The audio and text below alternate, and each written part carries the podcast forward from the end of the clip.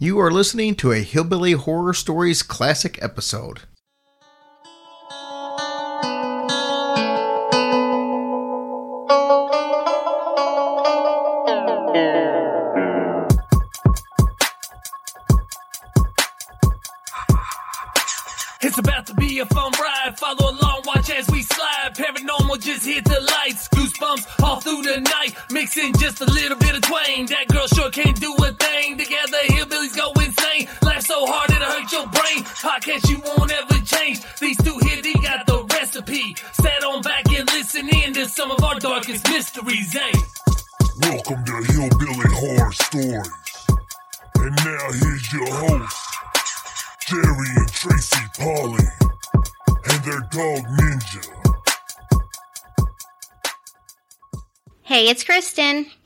Dakota, you're listening to Hillbilly Horror Stories. And make sure you guys come see us in Lexington at Scarefest Rupp at the end of September.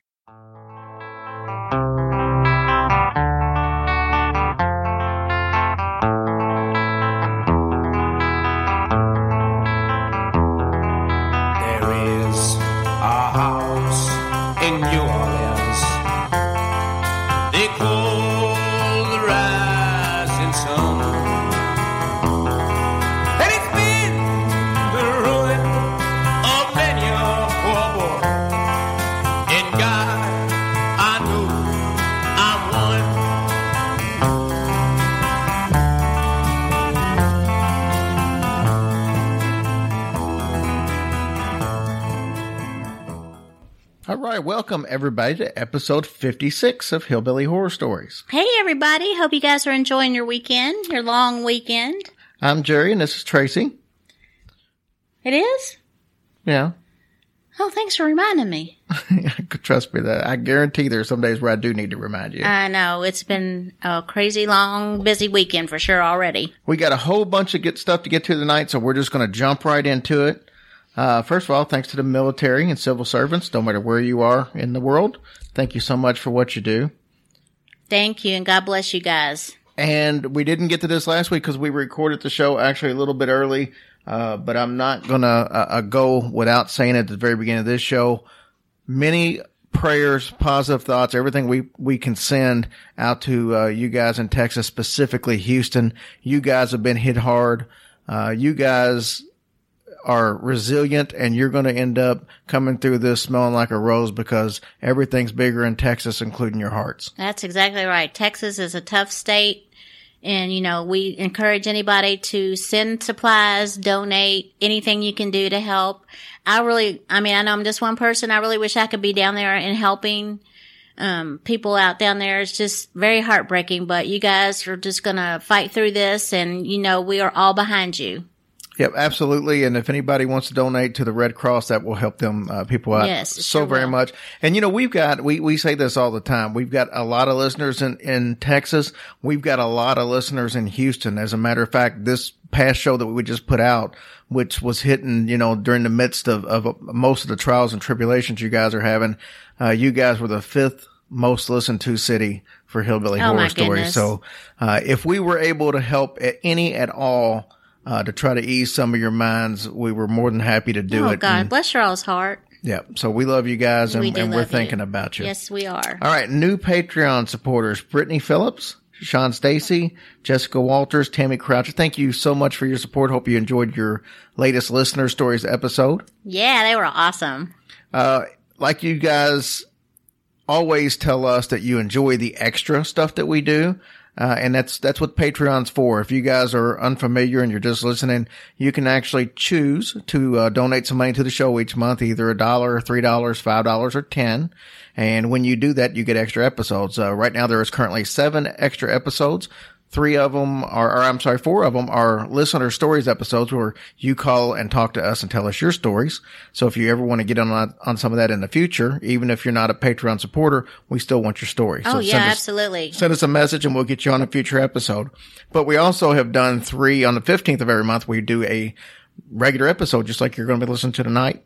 We mix a little bit of true crime, a little bit of paranormal, and uh, those comes out on the 15th. So there's three of those up. So if you sign up for Patreon now, it doesn't cost you a penny yet. They charge you the first of every month. So it gives you a chance to see what you're getting. But, uh, you know, might as well sign up for free. Give it a, a spin and see what you think. All right. Headphones winner. I know uh, we didn't get to mention this because we drew for this after we had recorded last uh, last week's show. Payne Thompson won, and we've already sent his headphones out to him. Congratulations, Yeah, Payne. congratulations. he was up in the Cincinnati area, so cool. Let's jump into iTunes reviews real quick. We've got uh, Melissa Sunshine three three three, Future Hero, uh, Arcatooth. That's a unique one. Medium Matters. We you heard her on the show last week. Uh, Chantel and and uh, Marie. Thank you guys for coming on and for the review. CD Speed, Lorimer Black, the real Britta P. That's pretty uh, gangster. Um, Josh twenty four eighty one. Tiger Panzer 2000, Janet Rod, Tanky 8383, Cat Girl in Vermont, uh, R White Cell, Racer X, and LTL in the ATL. Nice. Guys, thank you so much. It's such, oh, it's just, we look so forward to the reviews and stuff like that. And we can't thank you guys enough for, you know, keeping it going. Yep, and I thought what we would do, uh, we're going to mix stuff up every week. I thought I would start out this week with the creepy fact of the week. Oh, cool. So this is kind of unique, but there is an amoeba that eats brains that is found in fresh water. So like, Like rivers, water? Oh, rivers, Oh, you mean lakes, like rivers and that stuff. type. So Oh. it's not in the ocean. this thing can can kill a human in seven days, and there is no effective treatment. Nothing they can do. Yep. So remember that next time you jump in a lake or a river, you could have an amoeba eating your brain Man, that's crazy. with nothing, no help of surviving. Ninety-eight percent death rate if you Wow. get this. That's kind of And that's really weird because it's like something you wouldn't even think about. I wouldn't think about that when I jump in a lake. You will now. Thank you. You're welcome. Okay. Let's jump onto the stories because what we're going to do this week, it's going to be um, a New Orleans themed show, which is why that uh, you heard some uh, House of uh, Rising Sun. That's a good New, New Orleans song. It is a great song. And it actually comes a little more into play, even though it wasn't called The Rising Sun. We are going to be doing the story of uh, Madame Lalaurie and her mansion of death, basically. oh, fun. And, you know, I figured that song, if it had just called it the Lalaurie Mansion instead of Rising Sun, it would have been perfect. Yeah, yeah. Let's jump into this thing because uh, You got any beads? I have no beads at all. Oh, We got some cool stuff before the show's up to tell you about that's going to be going on in our future. So we will bring that up. As of right now, we are going to jump right into the story. let's jump. All right. Delphine Lalaurie. She was born Marie Delphine McCarty. How pretty is that? Mm-hmm. For such a horrible person. In 1780, uh, she was born in New Orleans. She was married three times, and her first two husbands died. Wonder Why? why? Actually, she didn't have anything to do with the, the two husbands that died. Oh, no way. yeah, well, one of them was like a Spanish, um, he head of the military. Yeah. and they decided that they wanted him to go and uh, become, you know, uh, take a position in the military. And then during the course of all that, he was killed. Oh, So it wasn't really her fault. And the other guy, I can't remember his exact situation, but That's he, he died of, of something too at a very early age. So, all right. So she married a physician by the name of Leonard Louis Lalaurie. Leonard Louis Lalaurie. Yeah, how cool is that? well, it's actually it's actually twister. Leonard Louis Nicholas oh. Lalaurie. Oh. So I left part of his name out because you know, Yeah. like I'm just trying to just eat up time on the podcast. So, but she married him on June 25th of 1825. Now in 1831, she bought some property at 1140 Royal Street in New Orleans. Now that would eventually be where they built their mansion. Mm-hmm. They did that in 1832. Two story mansion with an attached slave quarters. Slave quarters. Yeah. So Okay. remember, this is a time where most people had slaves, especially in the South. So that would have been, you know, just like adding a garage on today. Right, right. So she lived there with, with her husband two, and her two daughters from a previous marriage. She had four daughters, I believe, but there was only two of them living with her at the time.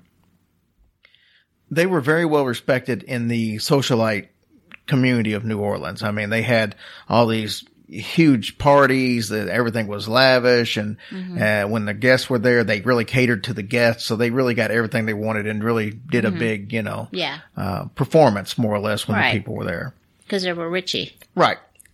Now, to a certain point, there start to be some grumblings amongst the friends and neighbors and the people in New Orleans about possible mistreatment of her slaves. Okay.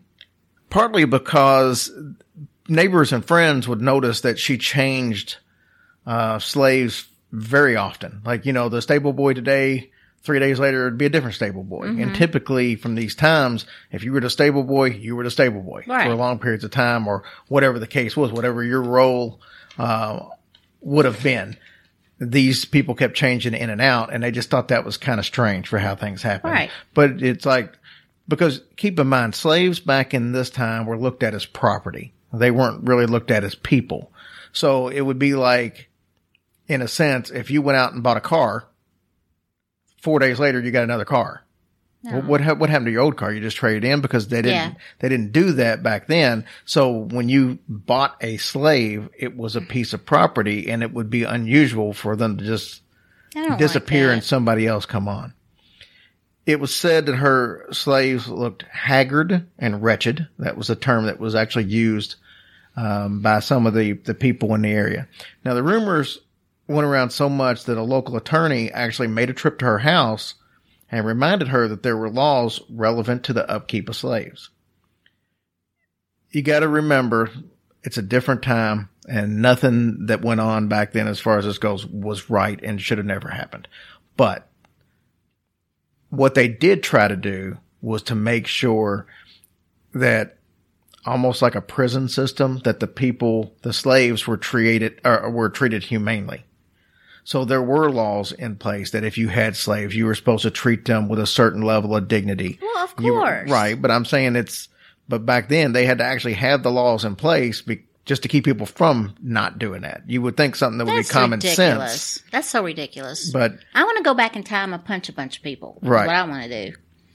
so he came to let them know that, hey, there's laws that state you've got to treat Yeah, you can't your treat slaves them a certain that. level. They can't just run around, Yeah. you know. But she was hateful. Um, she would constantly chain her slaves up, which we'll get into more. Hmm. She would beat her kids if if they got caught feeding the slaves. I mean, it was she was just a, a unique woman. We're going to get yeah, into I hate her already. We'll get into a lot more of that. One of her neighbors was actually going upstairs one day to her place and she could look over into the courtyard and she saw, um, Madame uh, LaLaurie actually chasing one of her slaves. It was a 12 year old little girl oh. by the name of Leah. Now, the story goes that Leah was combing her hair, combing uh, Madame LaLaurie's hair, and she hit a little bit of a snag. And she was so outraged by it that she picked up her bullwhip and started chasing this little girl around the courtyard. She ran into the house, and then the woman just stood there and watched. And she could see them go all the way up, and the little girl got all the way to the roof with Madame LaLaurie chasing her. And the kid basically got chased right off the roof and fell to her death. oh. And uh, apparently because it would have been better to just do that than to face the punishment that Oh she was getting ready to get. Aw. And she apparently, according to this neighbor, was buried into a, a shallow grave on the property, uh, right there underneath of a tree. I have a feeling I'm going to cry in this story.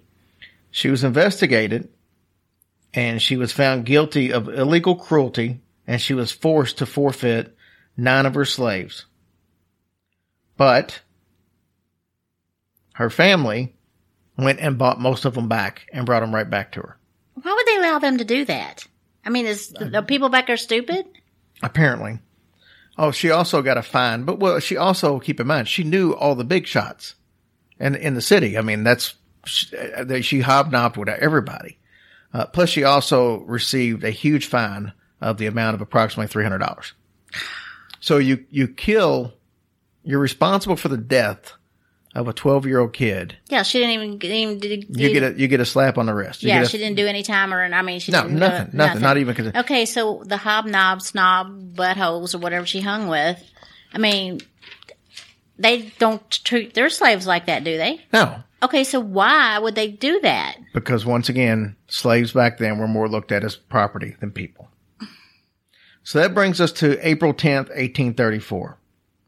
This is where everything comes to a head. Fire breaks out in the in the LaLaurie mansion.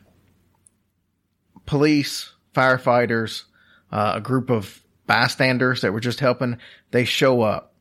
They go inside, they found a 70 year old woman chained by her foot to the stove. She later admitted that this was a suicide attempt because she knew what was going on in that house and she did not want to get sent to the upper room where nobody seemed to ever come back. The lady that was The down to the 70 year stove? lady. Yeah. Oh she, my gosh. She set the house on fire just to try to end it for everybody. Oh my gosh. So the people responding to the fire, they tried to get the keys from the LaLauries because they were both there. And they were like, Hey, we need to get the keys so we can make sure there's nobody in the slave quarters. They refused to give them the keys. And Mr. LaLaurie, the doctor, he basically said something to the point of people that come into other people's houses and butt into where their business isn't, you know, butt into other people's business should just go home and not worry about things. Oh, as your house is burning Yeah, down. as your house is burning down and you got slaves in a quarter. what the hell is wrong with him? so what they did was they go upstairs and, and, and the people that were, you know, the fire marshals and, and the, uh, the police and all that, they go up and they kick the door in. Once it, it was bolted from the outside and was locked. And once they refused to get the keys, they kicked the door in. And being firefighters and stuff like that, they had, they know the smell of death, Death. we'll say, because they've experienced it. And they said that it was so horrible that some of them started throwing up on the spot. God, this is awful. This is a terrible story. now is when it really gets terrible. Oh God. They found seven slaves, horribly mutilated. they were hanging from their necks. Their limbs were stretched and torn from one extremity to the other. They found bodies under the floorboard. They found bodies that were cut up. One of the uh, the people said language is powerless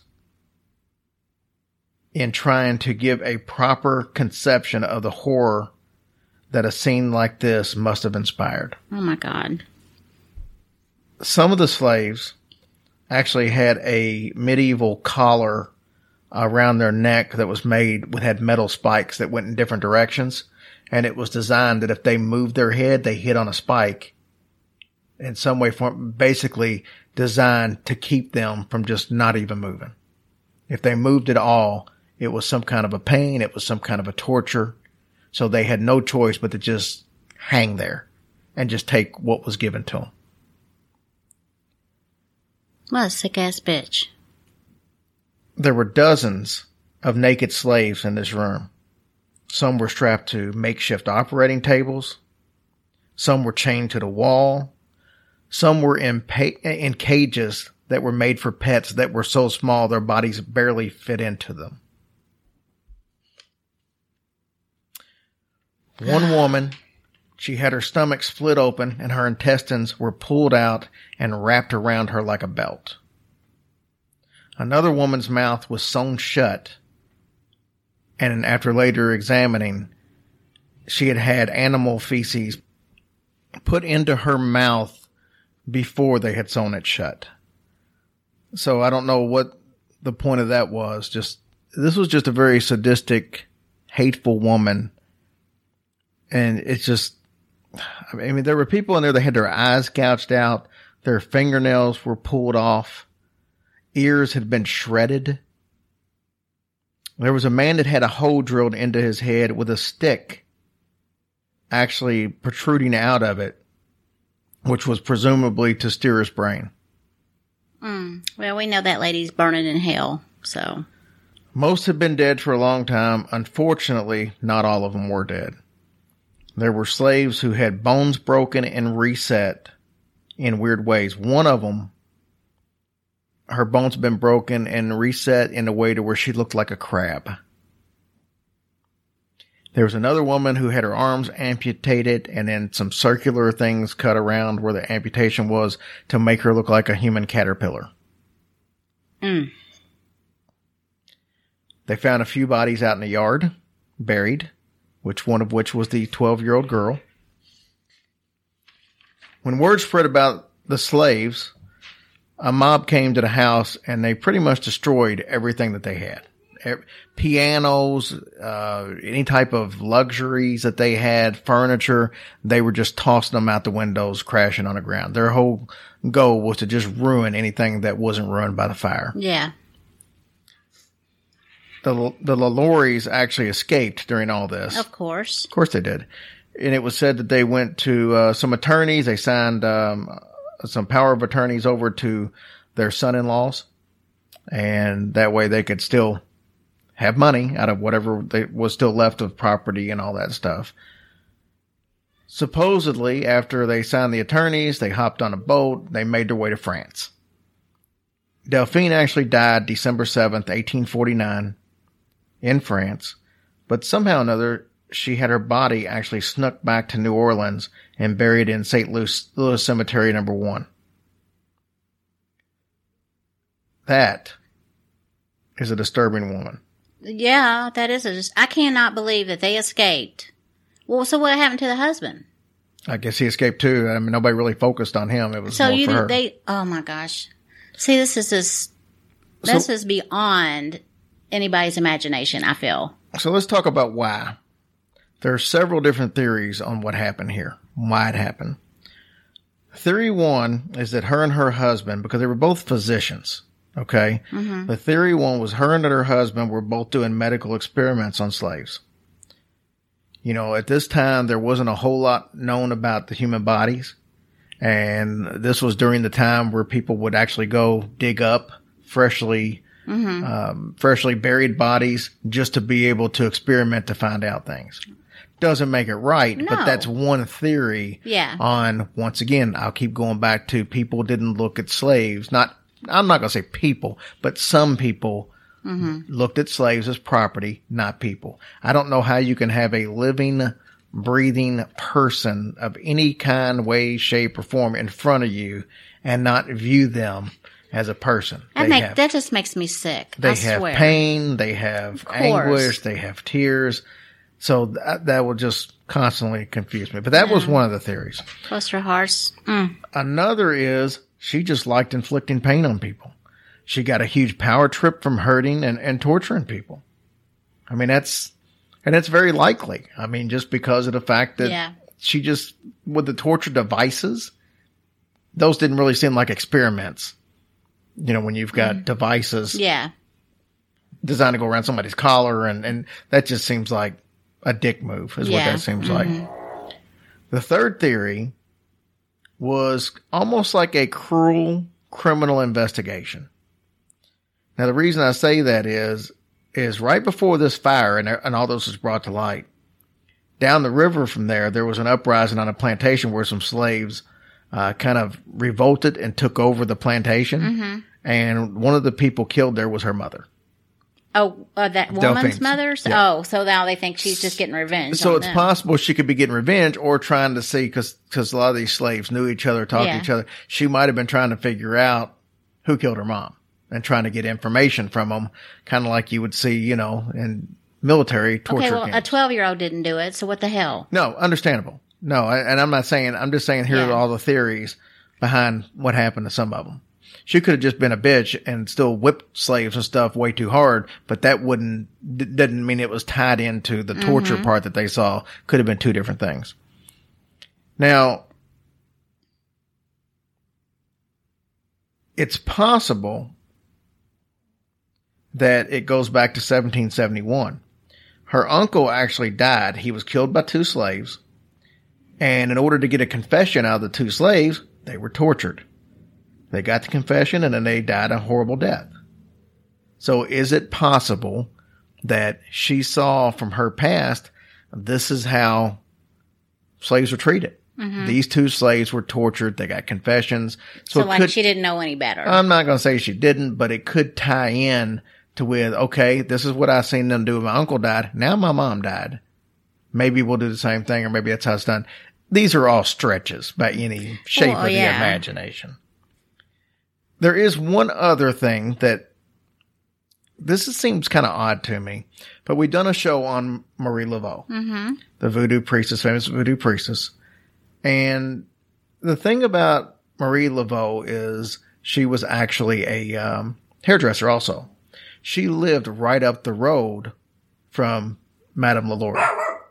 There is a rumor that she used to go to Marie Laveau and get her hair done on occasion. Mm-hmm. And she was fascinated by the art of voodoo and that those two became very close. And it's very possible that she was learning some of the tricks of the trade of voodoo from Marie Laveau and part of that black magic voodoo era kind of took over with her and she in turn started doing some experimenting of her own and mistreating slaves and and all that. So who knows if any of that was true. We do know that that she did have her hair done by Marie Laveau and they did actually know each other. yeah. So who knows at that point. I don't know. They're all sickos, is all I know. And So- this has got me in a very mad, bad mood. This whole thing, this whole story. So that is the basic story of Delphine Lalaurie. But it doesn't end there. That's just a story of what happened to her. What we're going to talk about next is the mansion that she lived in. What's happened to it since? All right. So let's get on with this story. We're going to talk about the mansion now. So after the mob kind of ransacked this place, like we was telling you, there was someone who moved in for a very brief time, but basically this place was vacant for a few years. And it, you know, with no remodeling going on and, uh, vagrants coming in, it just basically became a place of ruin. And it's fallen apart. Many people would claim that they hear screams coming uh, from the uh, balconies and, and coming from the inside of the house. Of course, up on the top uh, was where the slave quarters was, the very last floor, more of the attic. Oh boy, if there's any place that would be doing that, that would be that house for sure. Some people claim that they could see the apparitions of slaves walking around either on the outside of the balconies or just along the, the grounds of the property. Now, in one of the things that I thought was kind of interesting that people said that they were saying that vagrants would actually go into the house to try to ha- find a place to sleep and would never return. Oh, So I don't know how true that is, but there were Oh. sayings that said that. Now there were some people that said that all these stories were made up just to keep uh, the blacks of New Orleans from coming on that side of the street and, and walking past it. That they were made up stories just to try to, because a lot of the uh, uh, African Americans during that time in New Orleans were very spiritual and very superstitious. And so some people say that the stories were just made up just to keep them away from the property. oh, But yeah. who knows? In 1837, the house was sold to a man who only stayed for 12 weeks. He said that he heard groans and strange noises coming from the house. He tried to rent out the rooms, but tenants would only stay for a couple of nights. Following the Civil War, it was made into an integrated high school for girls in the uh, the lower district. So I I didn't mean to interrupt you. So the whole house didn't burn down. No, Just No. the parts of it, and they parts just of rebuilt. it, it would it just not damage to the inside Oh, because the she set the kitchen on fire. So okay, sorry, I didn't mean to interrupt No, you. No, you're okay. So they start this school in the lower, and it was actually a segregated school. So you had black kids and white kids going to school in the same, which for the, you know, this, this level of time, I mean, this was not something that was commonly done. Yeah. But, um, from my understanding, this lasted about a year and they came in there and, uh, I don't know who, but it was part of the, the government or something. They came in there and decided that they, the black students needed to be out of the school and then they separated it and then the place closed down. Sad, sad. In 1882, an English teacher turned it into a music and dance school. A local paper posted a story saying that he was having some kind of inappropriate uh, relationships with some of the students. And this was right before like they were getting ready to have this big, huge event. It's like the day before. And the students and the guests then shunned the place and it closed down the very next day. Oh my gosh. So it was abandoned until the 1890s. Uh, during that time, immigration was kind of booming in the, the New Orleans area. And it was a lot of Italians were moving to New Orleans from then. Mm-hmm. So landlords were, they were snatching up property left and right, trying to turn them into cheap housing. Even at the cheap rates, nobody would stay there very long. So it was, it was bought, remodeled, turned into like a nice little apartment complex. Nobody would stay. So did these people that bought this place, did they realize what it was before? Oh, or yeah, they, everybody, everybody just knew? Everybody from then till now knows exactly what that house is. okay. So th- there was all kinds of strange occurrences that happened during this little period of time. In one instance, a man said he got attacked by a naked man in chains. Hmm. And let's remember that her slaves they Yeah. found were all naked. Yeah. Other people say that they saw animals being butchered in the house. Oh my gosh. Children claim that they were chased by a phantom with a whip. No.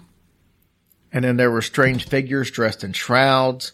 Uh, one terrified mom said she woke up one day and, and she saw an elegant dressed woman bent over her baby in its crib and it scared the death out of her. Of course, they had the, the, the standard groans and cries and the screams during the middle of the night. And that seemed to be the thing is, is after midnight, there would be screams and stuff from the, you know, the, um, slaves. Yeah. and- and I'm just shocked that anybody would even, it, knowing the story, would even think to stay at a place like that. They also said that they saw some of the people that were like the first responders on the scene. Mm-hmm. They would see them still going like door to door, knocking, Try to help people. knocking on a door, like doing what they did during that time. Wow. Because all these occurrences were this place, you know, like you said, who would want to stay there? Right. And because all this stuff happening, it eventually was deserted again. It became a furniture store. This is kind of unique. The owner said that he had vandals that were sneaking into the store because he would find a very smelly brown liquid substance all over a lot of the furniture. So he decided that he was going to stake out the place, right? Mm-hmm. So he stayed outside with a shotgun at the only entrance. And nobody came, nobody went. But when he still went inside, there was still the brown liquid Oh, dang. all over everything. No vandals were ever found. Now, after the furniture store, it became a saloon. They were trying to take advantage of the building's history and they named it the Haunted Saloon. The owners would keep track of all the strange experiences that patrons had. So that was kind of their, uh, their little niche. It was successful for a while, but eventually it just, you know, kind of became abandoned again. In the 1970s, it was turned into luxury apartments. So that's kind of where it stood for a while. Mm-hmm. In 1997, though, there was a new owner of these apartments. He had a local artist by the name of Ricardo Pustanio. He wanted him to paint a picture of Delphine Lalaurie that he wanted to hang inside the, you know, the building. What the heck, man? Once the painting was hung in the building, rumors of darkness just kind of attached itself to the painting and it started to make its way around town and especially around the apartment complex. They say that the haunt, the picture itself was haunted by Madame Lalaurie, that she was always um, a big fan of art. She had, and during her day, when she was there at the mansion, she would have had all kinds of super nice art and people would have came from all over to look at it. Well, so did the guy think if they painted that big portrait of her, it would bring people in because they would be fascinated to see what she looked like? I have no idea why. Because Maybe- maybe- that to me is just really stupid. Maybe he was moved to do it. I'm not sure, but reports of the picture was moving on its own. Mm. They said several witnesses had seen it shake so violently that it would fall off the wall. Residents claim that they felt depression anytime they got around it. Sometimes they would feel cold touches, they would hear voices, experience a strong smell of smoke from uh, the damage from, you know, the building. Oh yeah, well, yeah. One woman claims that the painting actually whispered to her and then she started hearing footsteps following her around the apartment building. Oh God, that's crazy.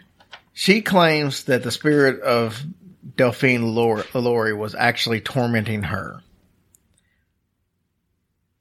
Now, obviously, the feeling of this painting was so dark that after a period of time, they actually returned it to the artist.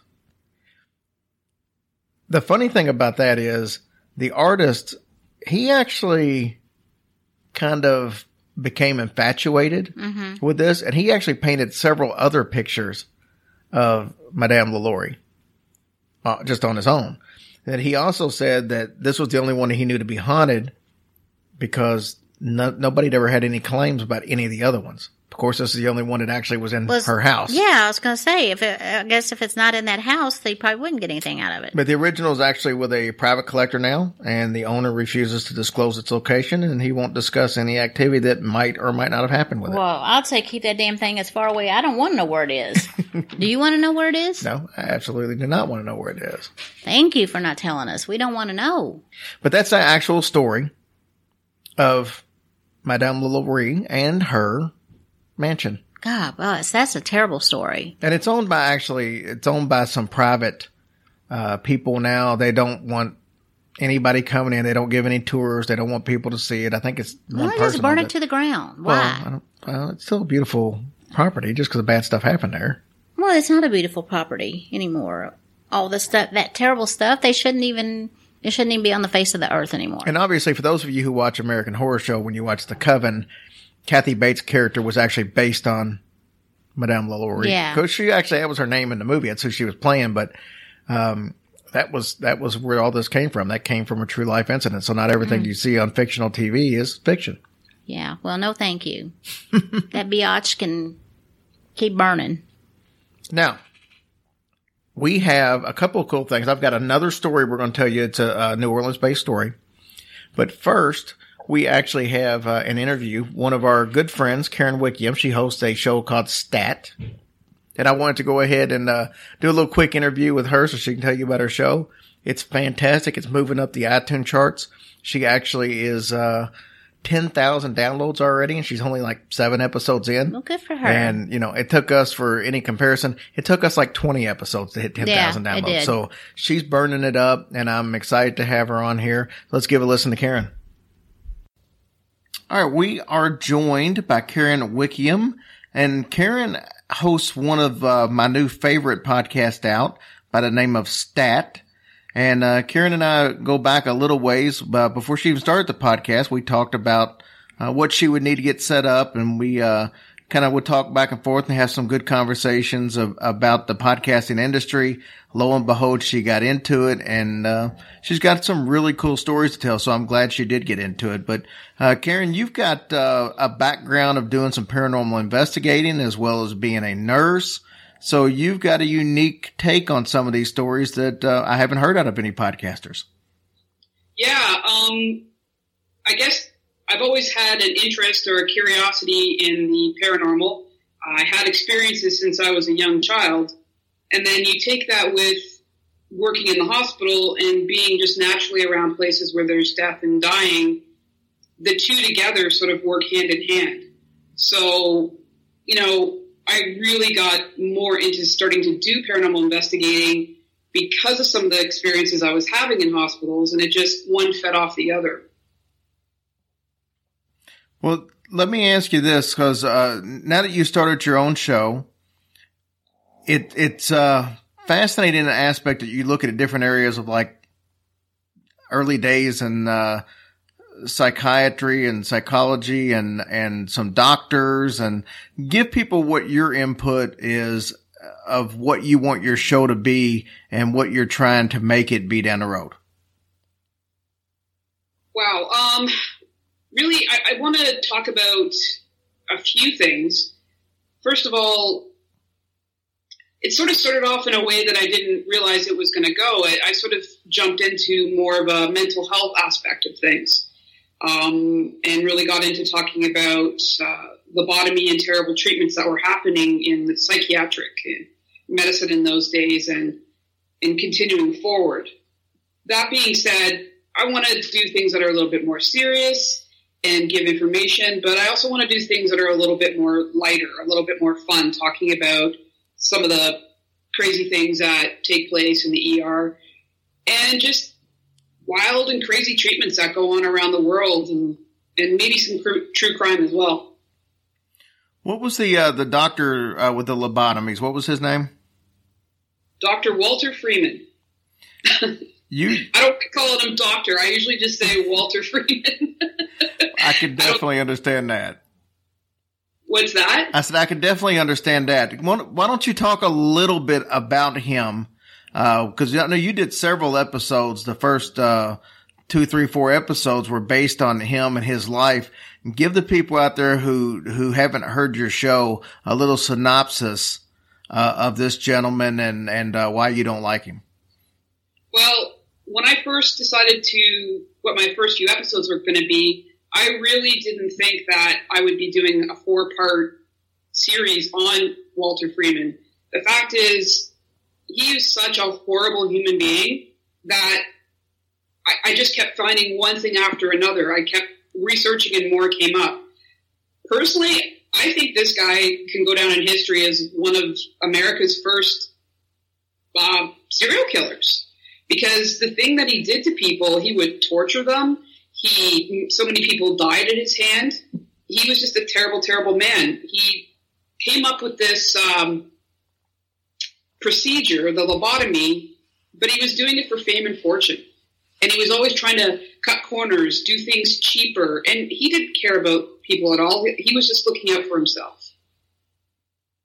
Yeah, he was extremely cocky. I, I know he, he, drove around in a vehicle that he jokingly called the lobotomobile. Oh, yeah, exactly. He actually would uh, combine his family vacations with what he called head hunting excursions. And his head hunting excursions were to go around in his lobotomobile. He'd drop his kids off somewhere for a couple days, and he'd go from hospital to hospital performing surgeries en masse. He called himself the Henry Ford of lobotomy. Yeah, because I, I, think I read somewhere at one point in time, and I might even heard on your show, but I know he was charging like a hundred dollars a lobotomy. So he would just go places and just do masses of them at a time, make his money, and just head out to the next stop. That, that's pretty much it. Like, um, and he would invite anybody to come in and, and, check them out. And the thing he would do is he would do it with such a flourish, um, almost like a sideshow circus act and so many in fact some nurses actually quit nursing afterwards because they just couldn't believe things were going in this direction but he would with the ice pick lobotomy or transorbital lobotomy he put in two ice pick like instruments and and you're supposed to just do one at a time if you're going to do it at all but he would do two at a time and he would pose for the camera and he would say all these horrible things and have photographers in. Um, anybody who wanted to see it he'd just invite them in and screw the uh, you know the confidentiality of the patient and their you know in the respect they deserved. So, for those of you listening to this and you think that's interesting, that's basically a couple of minutes on this on this gentleman. You know, Karen's got what four shows did you say on his whole life, and and she breaks down actual uh, patients and and um, the the whole scenario with their family and it's it's really fascinating. It's amazing how much information you were able to dig up on this guy. Yeah, I just um, once I got into it, I just I just kept reading and researching. I wanted to make sure I had like the most accurate information possible, and um, he showed signs of being a little sociopath from a very young age, and he just got worse and worse and worse until the end of his career. Let me ask you this, Karen. As far as your show goes, what has been the biggest challenge so far that you've come across from what you thought it was going to be uh, doing a show and what it what it has it become? Because I know you you definitely had some success right out of the gate that a lot of shows don't have. Any surprises along the way? Anything more difficult than you thought it would be?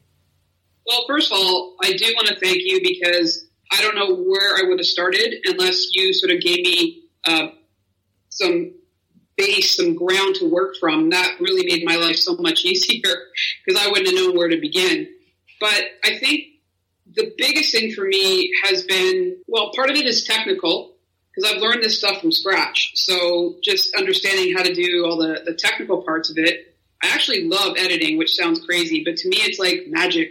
You can just like take in and put out stuff. But I think mostly it's the storytelling. You know, I'm, I'm not a writer, I'm not a, a creative person, so it's really learning how to to take a story and all the information and give it as best as you can. What about your past experiences?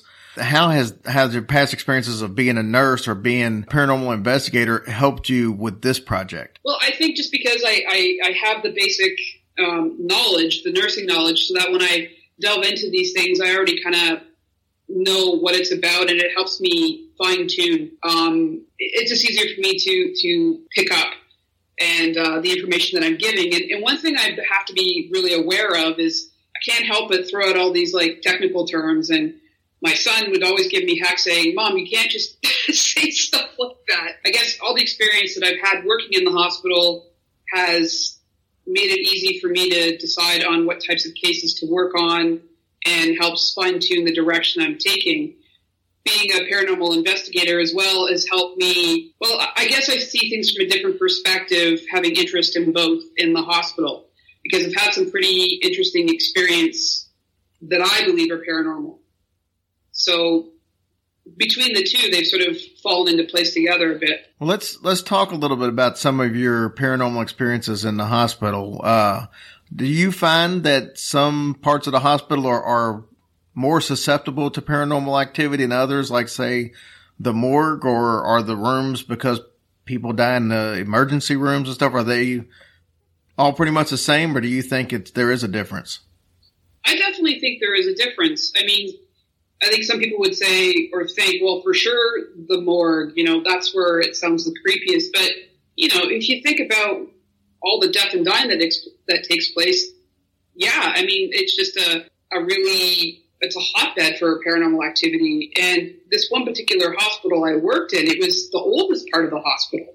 And, you know, I would feel in taking people down, just, it's usually a very, or at least where I worked, was a very dark and dingy and quiet and echoey place. And it would be me or one other person. And you would feel a cool breeze. You would feel an unsettling feeling. And there's at least one time where I would see my breath and it, you know, I just knew something was around me. Just get that feeling. Uh, different parts in the hospital where there is concentrated death and dying. There was one particular room uh, in a hospital that I worked at where if someone were to pass, we would have them stay in that room so family could visit a bit longer. And I actually had an experience in that room one night. We're always busy in the emerge. It's it's it's always out of control. But you get one of those instances where it's not too bad. In fact, it feels kind of eerie to us. You can't make us happy. It's either busy, a little bit quiet, and then it freaks us out.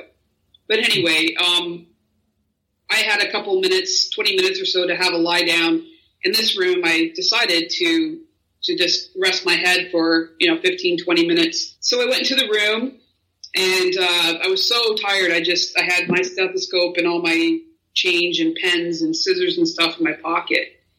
I lie down and I felt the room go really cold. And this was not a, a, chilly room. And there was just enough of a window so that you can see a bit while you're in the room. So the room went cool.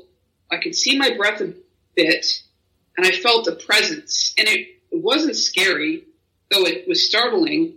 And I felt like someone had sat on the bed beside me. In fact, I saw a little like bum imprint on the bed. So I kind of jumped up quick and asked, "Who's there? What's going on?" And well, I didn't get a response, but the the feeling, the coolness, and all that sort of went away. Um, I packed up my myself pretty quick and went out to the nurse's station with like my eyes bulging out of my head, and uh, my coworkers asked me what was going on, and, and I told them what happened, and they've had their own kind of experience back in that room, and it kind of led to more conversations about all of our experiences. It was one of those things that you don't really talk about much, but then when the, it came up, we all had stories to tell about different things that had happened. So, did you have any other experiences, uh, like in the morgue area? It's it's in the morgue for sure. I mean, it almost seems like like what you were saying. That the morgue almost seems like the least likely place because. Well, It's I like think a lot of people think it's the least likely place, but it, it can be, um, it can be very active feeling down there. But I, I think it has a lot to do with the fact that it's often in the oldest part of the building as well. So the older the building, the more imprinting I feel, the more activity. But definitely the the hallways leading up to it and around it, this the whole area. Sometimes you just feel like you're being watched. Sometimes you hear steps. Elevator doors were open and closed. There's one particular area in this one hospital I worked in where we called it uh, like it was like the elevator ghost, where uh, this is going to sound crazy, but you would go to the elevator and you know what floor you would go go want to go on, and the door would open for you. You'd step on it, and it would take you to that floor, and it was uncanny. You know, and if you're by yourself, you think, "Oh my god, is am I going crazy? What's happening?" But you know, so those sort of things started to happen regularly. That you know, you just sort of took it on. It was just that's what happened in that part of the hospital. So let's switch gears a little bit. You uh, you've been a paranormal investigator. You're from Canada, or at least you live in Canada. I don't know if you're from Canada, but you live in Canada. And I know the first time that we ever talked, it was because we did a story on a lighthouse up in Canada, and uh, it, you said it was basically in your backyard, and you were unaware of it. Um, what, yeah. What's the coolest place you've ever done an investigation at? Well, there is this. Um, there's a place up in Scugog. I live in Toronto, and let's say about an hour east of Toronto, there is a, a little town. You know where they they they bring the they make it like a, to a little village. They've brought in uh, different houses and things like that, and it was settled on um, old uh, native burial ground. And we did a really intense investigation there one night, and um, the experience was unbelievable.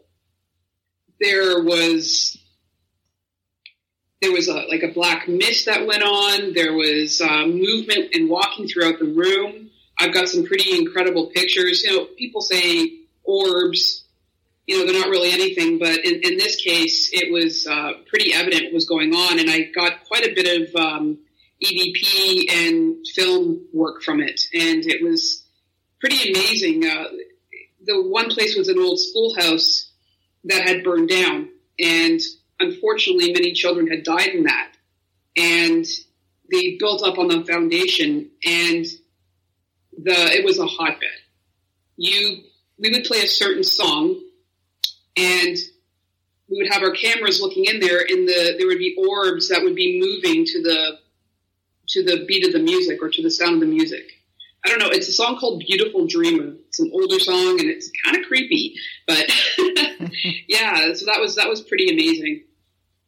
It's not really as creepy as the fact that you just said a school that burned down was a hotbed. Oh man, I didn't even. oh, I'm so embarrassed. Oh, I didn't even think about that. Sorry. Yeah, if anybody if anybody knows about Freudian slips, it's you. Yeah, and I just made a big one. I didn't even mean it.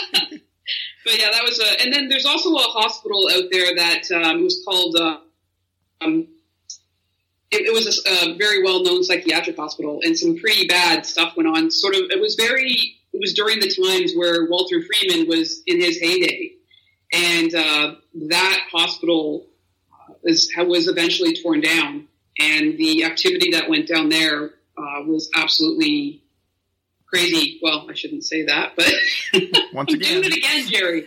But yeah, uh, I, I did some investigation around there, and uh, the the EMF meters were just, and the EVPs were. It was just unbelievable. And still in that area, if you go there, it's an empty lot now, but there's still a lot that goes on. And the people in the neighborhood, they've had quite a few people move out in that neighborhood because of the activity. Wow. That's uh you definitely had your share of experiences and and I think that's why it was really cool to bring you on and let you talk about them. Why don't you talk about how the people can get in contact with you and listen to your show?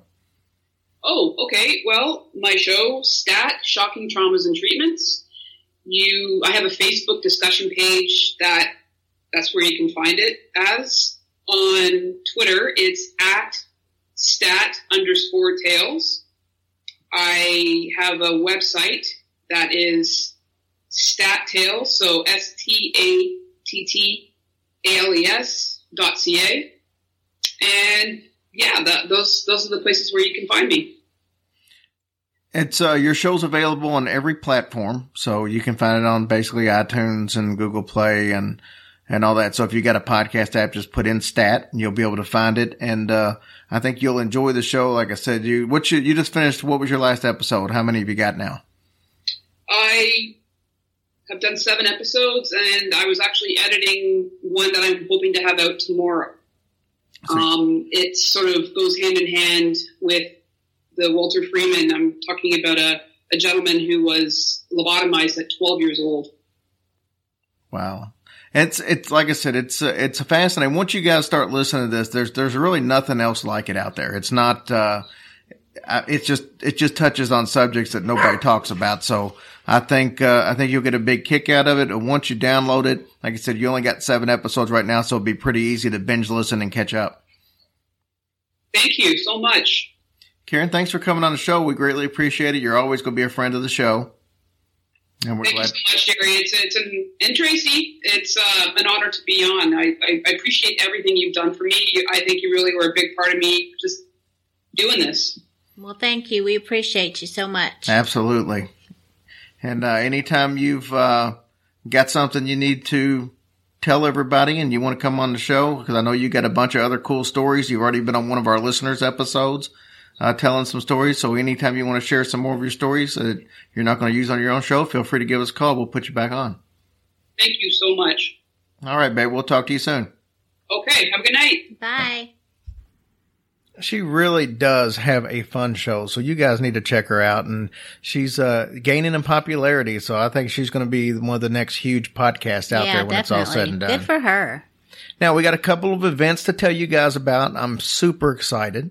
First and foremost, this is just still getting some bugs worked out of it, but just so everybody knows who's not on our Facebook page. April 28th, Louisville, Kentucky, we're going to have an event. It's going to be a collaboration between Tracy and I, Mike Brown from Pleasing Terrors, and Diane and Denise from History Goes Bump. What we're going to do is we're going to have all of us are going to get together in Louisville, Kentucky.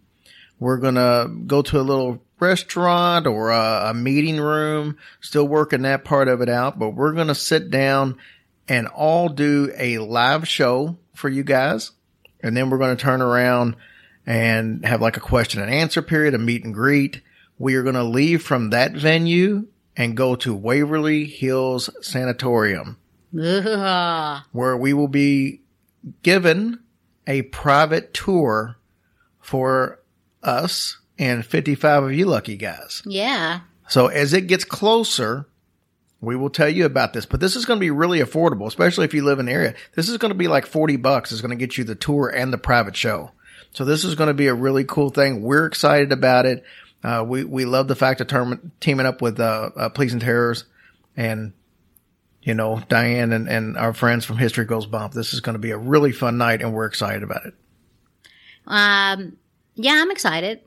I'm kind of scared too. So we'll see how that goes. All right. And then, well, not really then because it's before that. Yeah. But it's getting really close. So we want to try to remember to remind everybody because I've not done a very good job of doing that thus far. We are going to be at Scarefest with Robert Englund and a host of a thousand other people. Okay, it's not really a thousand. No. I've exaggerated, just try to inflate sales. But we're going to be there. Robert Englund, a bunch of famous people, Kane Hodder, you name them from the horror movies, they're going to be there. It's going to be a really fun event. That's in Lexington, Kentucky, September 29th, 30th, and October 1st. It's a Friday, Saturday, Sunday, the end of this month.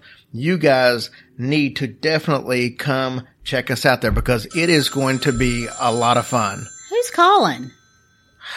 It's at Bo from Hillbilly Horror Show. What does he want? Um, he thinks that somehow or another, because the name of our shows are very similar, that somehow or another we've got to be related. Oh, dang. That, okay. Let me see what he wants. Hey, Bo, what's going on?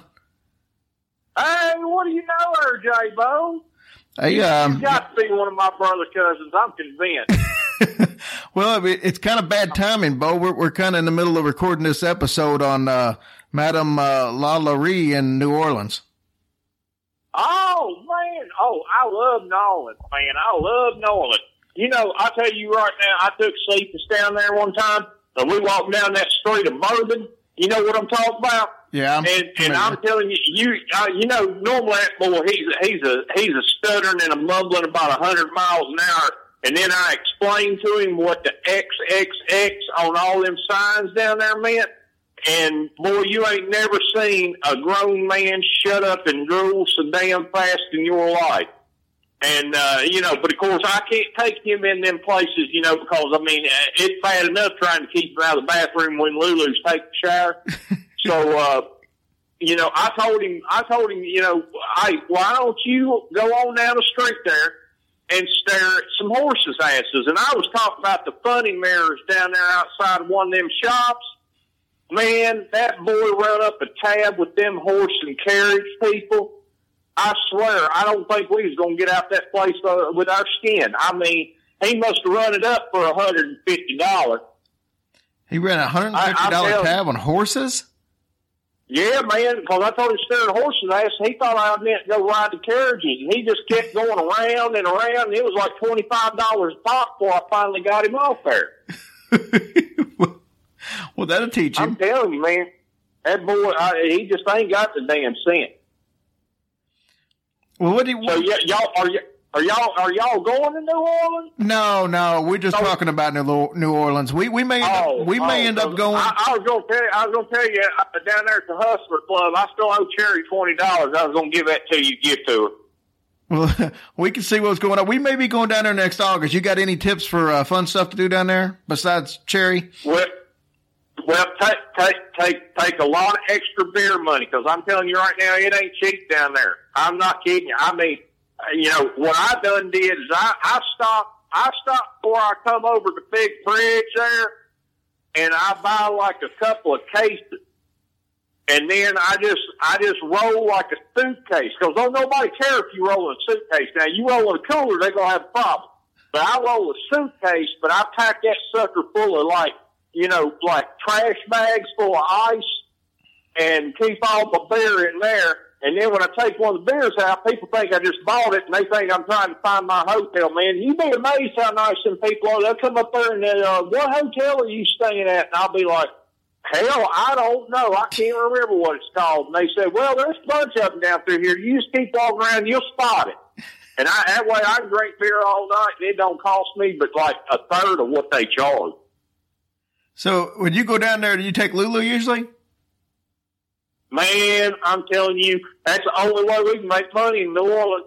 I mean, take her down there and we just go from one club to the next, one club to the next. I mean, we pay for the whole trip. You know, I mean, now granted, she wasn't too particularly happy about staying topless most of the time, but, you know, I told her, I said, this is family. You got to do for your family. I mean, but uh, then she got down there and started arguing with this fella because, uh, I mean, he, uh, he was quite rude. He kept saying something about his gumbo was better.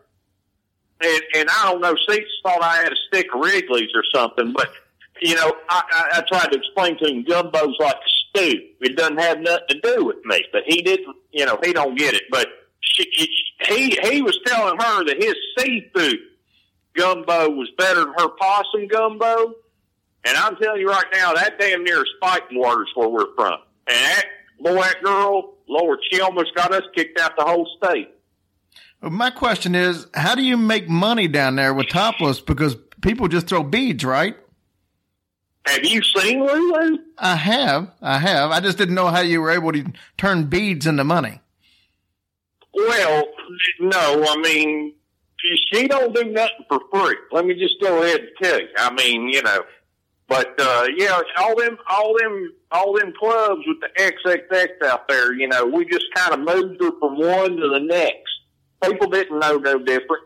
They thought she was just one of the dancers. So, you know, she'd slip back there, give them a quick dance, get the money, and say, "Come on, let's go." We'd hustle on down to the next one.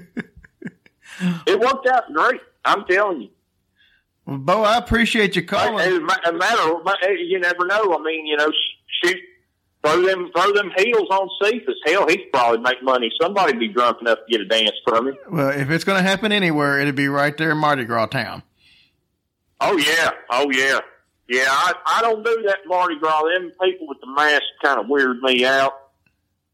Yeah, I don't mind the mask so much because trust me, I, uh, there's been a couple of young ladies I've taken home. I wish they had a mask on the next morning when I woke up. Oh, brother, I know exactly what you mean there. I mean, you know, just something about when you wake up, you're trying to come to and get your orientation and whatnot, and then a midget comes walking across the room, and you just wonder what in the hell happened. I think they prefer to be called something other than midgets these days. oh, oh, that's right. They dwarves, thanks to that that that throne show. They dwarves now. Bo, I appreciate you calling, man. I got to get back to recording though. Oh, I y'all have fun now, and don't don't forget, man. Now don't be eating them raw oysters down there. I'm telling you right now, good lord, Woo! man, just too much hot sauce. Lord have mercy about burning the hotel room down. Y'all have a good now. Thank you, sir. We'll talk to you soon. All right. Sorry about that, guys. Let's get back to the stories we were going to tell you before we were so rudely interrupted. Seriously. Okay, so this next story I thought was kind of cool. It's one I hadn't heard before, and I ran across it by accident. But I wanted to find another story that was dealing with obviously um, New Orleans because I thought it would be cool if we're going to go ahead and just do a theme for the whole night. And we hadn't done that really with New Orleans.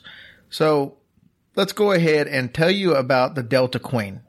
The Delta Queen is a riverboat. Now it's supposedly haunted, but I have to tell you some backstory before we can really tell you about the Delta Queen and how it became haunted. So let's go a little bit back in time. From 1811 to the 1900, steamboats were they were they were the ships that powered pretty much industry throughout the the South. Uh, they they developed growth. They developed everything that that industry needed because the rivers were how everything got from point A to point B. So they you know did pretty good. But about the end of the 19th century, they pretty much all vanished because the railroads came, Came in. in and took So there really wasn't no point in having the boats when you got railroads that were more efficient. So Robert Greene, though, he was uh, more or less determined that he wasn't going to let it die. He started a company named Delta Queen Steamboat Company, and he married a young lady from Indiana by the name of Mary Becker. In 1895, Mary became one of the very few women that actually was licensed to captain a steamboat. cool. Mr. Greene died in 1927, and he obviously left the company to Mary and their two children. Captain Chris, who was one of his children, he actually died at the age of 43. Oh, that's so Yeah. young. Why? I don't know. Didn't look that part up. I think his heart stopped. Really? Tracy is flashing me. Well, my boobs are sweating. Okay. Sweaty boobs. I'm supposed to focus on a show when you're flashing me boobs. Sorry, I cannot. See, I knew as soon as we did a damn story on New Orleans, oh, and she- was- give me the beads. Give me the beads. Sorry, guys. It's just like really hot in here for some reason. no, you would be sorry if it was video. Yeah. We're okay with audio. Oh. Anyway, the other son, Captain You Tom. so mean. I am not mean. That was mean. I was just okay. It was me. Thank you. Okay, go ahead with your was story. just okay. So Captain Tom, who was the other son, he vowed that he wanted to build the greatest steamboat ever. The Delta Queen was then actually added to their list of, of boats, but it was not something they built. It was actually built in 1927, and it was part of the military. It was a dingy color gray. Oh, that's interesting. So they bought it. They did seven hundred fifty thousand dollars worth of renovations to it, mm-hmm. and then they painted it some cool ass, you know, white and red like you typically see steamboat colors. June thirtieth, nineteen forty eight, the Delta Queen made its maiden voyage with Mary as the steamboat captain. Well, how in the hell old was she? She wasn't that old. It was nineteen forty eight, and I mean, so she was she'd been oh. a captain for about fifty years. She was in her seventies, I guess. Oh. Seems, that seems like she'd be way older than that, I guess. I don't know. So she goes ahead and she's at the helm. She had a special room at the at the boat uh, down in the in the bottom cabin that she actually that was her home. Unfortunately, Mary died a year later. So Aw. after being a riverboat captain for fifty years, it was kind of fitting that Yeah. she would still be captain in a riverboat. Many people say though that she never left the boat. Not because there's a skeleton or nothing there. It's just because other things. In 1982, first mate Mike Williams was asleep in, in his bunk and he was kind of all alone in the thing. It was uh, during a, a winter layover. So he's the only one in the boat, just making sure, like playing caretaker. He said about 1.30 in the morning, he felt someone go psst into his ear. And he kind of dismissed it because, you know, he was sleeping. He thought he was dreaming. A few minutes later, he heard the same thing. Psst. And he could said he could feel the, the hot air on his, Neck? his neck and everything. So he jumped up out of bed and obviously he's like, you know, I was in the middle of a sleep. Uh, you know, I don't know if I, you know, actually heard anything or not. He was scared. So he thought, well, maybe somebody's gotten in here. Yeah. So he decides he's going to go check it out. From the middle of the ocean. Well, no, it's not floating. It's it's Oh, tied up somewhere. Have you Oh. ever seen the Belle of Louisville? How it's like just docked Yeah. when it's not being used. Anyway, so they go to the he goes to the bottom of the stairs and he hears a door slam. So it startled him, obviously, because you know, Yeah, because he thinks that's it. right. And he went down the steps to the engine room and he could hear water gurgling. He claims that when he got down there and took a took a look around that there was this large intake pipe that would normally uh, it would take water from the the river and it would circulate it around uh, for the boiler when it was in operation. But it shouldn't be any real, real no need to be using it right this second. But there was a huge hole in it that had rusted, and water was pouring in to the point almost like a fire hose. Oh gosh, yeah. Yeah, so water was was pouring into the hull of the boat, and he made a really quick repair on it. But he called his boss and and had somebody come out. and They made a permanent repair, but he said that he is one hundred percent convinced that had he not been awoken Awaken. by whatever this, well, I don't know if that's right or not. So you're saying that I'm saying it's awoken. okay, no. But you're saying he's saying that if he hadn't heard that oh I can't do it. But anyway, if they hadn't woken him up, he would have drowned it probably. I don't know that he would have drowned it, but the, the boat would have definitely sank. Well, did I miss something worse as kids had? Why didn't they have the boat? Why weren't they taking over the boat? Well, they may have this guy. This is this is thirty years later from the time that she died to when this happened, because that happened in like 1948. Now it's like 1982, Okay. so 35 years later, whatever Yeah. the case is. We both know I'm not good with math on the air, Yeah. But yeah, that was his thought. But that wasn't his only occurrence of actually running into who he believes was Mrs. Greene. Mm-hmm. On another occasion, Mike received a call from a young lady by the name of Myra Fruge. Mm-hmm. She had just started working on the ship. She was working in the purser's office. She calls him up and she said she got a call from an elderly lady in a cabin area that she complained that she was cold and wasn't feeling well. She wanted to know if someone could come down and take a look at her. So she called Mike. Mike headed down there and he went to the, the room that she told him. He knocked on the door, but nobody answered. So he opened the door with his pass key. He found nobody in the room. And matter of fact, it wasn't even occupied. Oh wow. So he thought, okay, I must have just went to the wrong cabin Yeah. and I want to make sure. So he went to the purser's office because he was close. And he found this Myra Fruge Mm-hmm. and there, and she was visibly shaken. And she said, something funny's going on. And he said, well, why's that? And she said, I just had this strange feeling that somebody was watching me. And I turned and looked out the window and there was this old lady just looking at me in the window. So she was kind of scared and it was time for her to get off. So he was walking her to her room because she's got a room there mm-hmm. on the boat. As they walked past, they walked past a picture of Mrs. Greene on the wall. And she says, that's her. And Mike said, that's who? And she said, that's the lady I saw. He said, that can't be the lady you saw because she's been dead for like 40 years. And she's like, no, I promise you that is who I saw. Now, the funny coincidence in all this, I guess you could say, is Mike and Myra eventually got married. Aw. And he likes to tell people that they were actually redu- introduced by Mary Greene. Oh, now that's sweet. Yeah. I love stories like that. So here's some other occurrences on the, on the ship. Mary Richardson, she was a musician. She was staying there for a little bit. She's now actually a historian for the boat. She was so fascinated by what happened during her time on there. Uh-huh. But she was just on there as a musician. She saw Mary on several different occasions. They were, she had a room and she would like middle of the night, she would just read. Mm-hmm. And she said she could swear somebody would just pass her like out of the corner of her eye. And this happened three nights in a row. So she went in and told the, the ship's cruise director what was going on. And he said, well, describe her to me. So she described her. So then he showed her a picture. And the lady was like, you know, Mary was like, that's who I saw. That's definitely who I saw. So she, but she described her perfectly Yeah. without seeing a picture of her Oh. or knowing who she was. And she didn't know anything about this boat to know any history of it. Wow. Good. That's so cool. there was also another entertainer by the name of Phyllis Dale. Now she actually was on the boat to be entertainment. So mm-hmm. this was, was her deal. She left one night to use the bathroom and she said she saw a lady in a long green velvet robe walking down the hall. And she said she was walking by her because she just looked like she was out of place.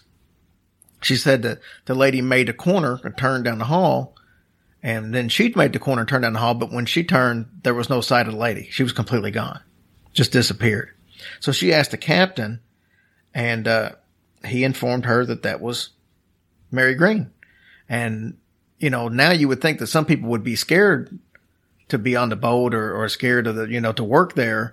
But the reality of it is they all say they feel comforted by the fact that they're seeing her because every time that they've seen her, it's always been a pleasant experience Mm-hmm. or you've had the experience of her practically saving the boat. So they feel like that she's constantly watching over this boat to protect it and make sure nothing happens. That's very nice. I wonder why her husband didn't come back and join her. I don't know. Maybe she didn't really like him. Maybe not. I think it's a very cool story. I like it. Anyways, guys, that is episode 56